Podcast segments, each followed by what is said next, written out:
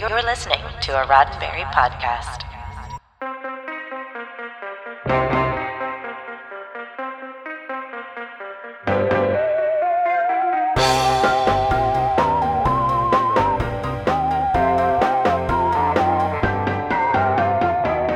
I'm Ryan Myers, and this is your Sci-Fi Five, five minutes of science fiction history for January twenty-seventh. On this day in nineteen eighty, faithful Battlestar Galactica fans and plenty of other viewers gathered around their T Vs to eagerly see the next chapter of one of the small screen's most celebrated sci-fi sagas unfold. And it might not have been what they were expecting.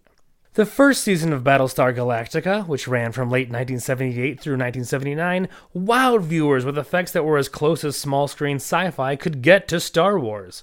But it was also hugely expensive, routinely running over budget.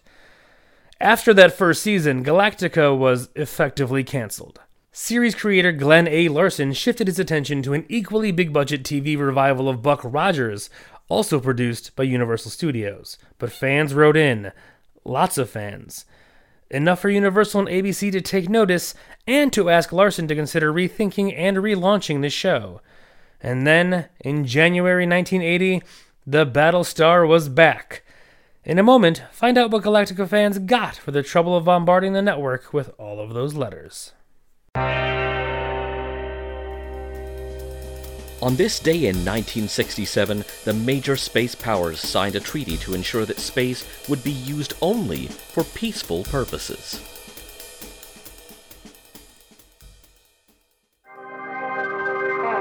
The budgetary problems facing Battlestar Galactica seemed impossible to overcome. It was an expensive space opera that demanded new vehicles, settings, costumes, and creatures every week. And every laser fired was an optical effect on film that added to the cost. Was there any way to make the show cheaper to produce? Toward the end of Galactica's first season, it had already been tried by attempting to trade in the Cylons, with their expensive chromed armor and computerized voices, for a new enemy called the Eastern Alliance. Ordinary-looking people who tended to be space Nazis one week and space Soviets the next, depending on the needs of the story. But the important part was, they were a lot cheaper than Cylons. The retooled revival of the show, Galactica nineteen eighty, was an even more concerted effort to bring the cost down, by setting most of the action on Earth itself, thirty years after the adventures we'd already seen. And not just Earth, but present-day Earth, which could be filmed inexpensively on location with ordinary clothes, ordinary cars, and so on. Galactica arrives in nineteen eighty and monitors T V transmissions, where a few clips from Starsky and Hutch, Woody Woodpecker, and Rod Serling's Night Gallery reveal a planet too primitive to protect itself against the Cylons, forcing Galactica's crew to arrive incognito to help upgrade twentieth century technology to colonial Cylon fighting specs. There's also a time travel element that vanishes completely after the pilot movie. When the Cylons do appear, they act through human proxies, including none other than Wolfman Jack, and at one point a Cylon character in human form was introduced, long before the twenty-first century reboot of the series and its skin jobs. Nearly the entire cast was new, with the exception of returning stars Lauren Green as Commander Adama and Herbert Jefferson Junior as Boomer, now promoted to Adama's first officer. But the audience never took to this new formulation of a formerly epic space opera.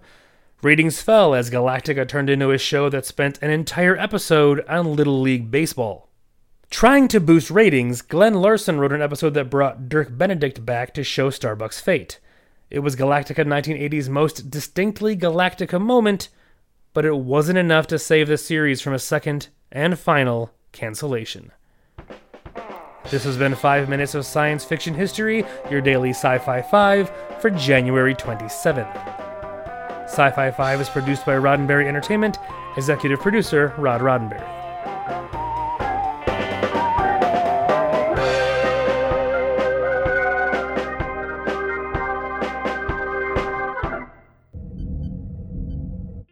This is a Roddenberry podcast.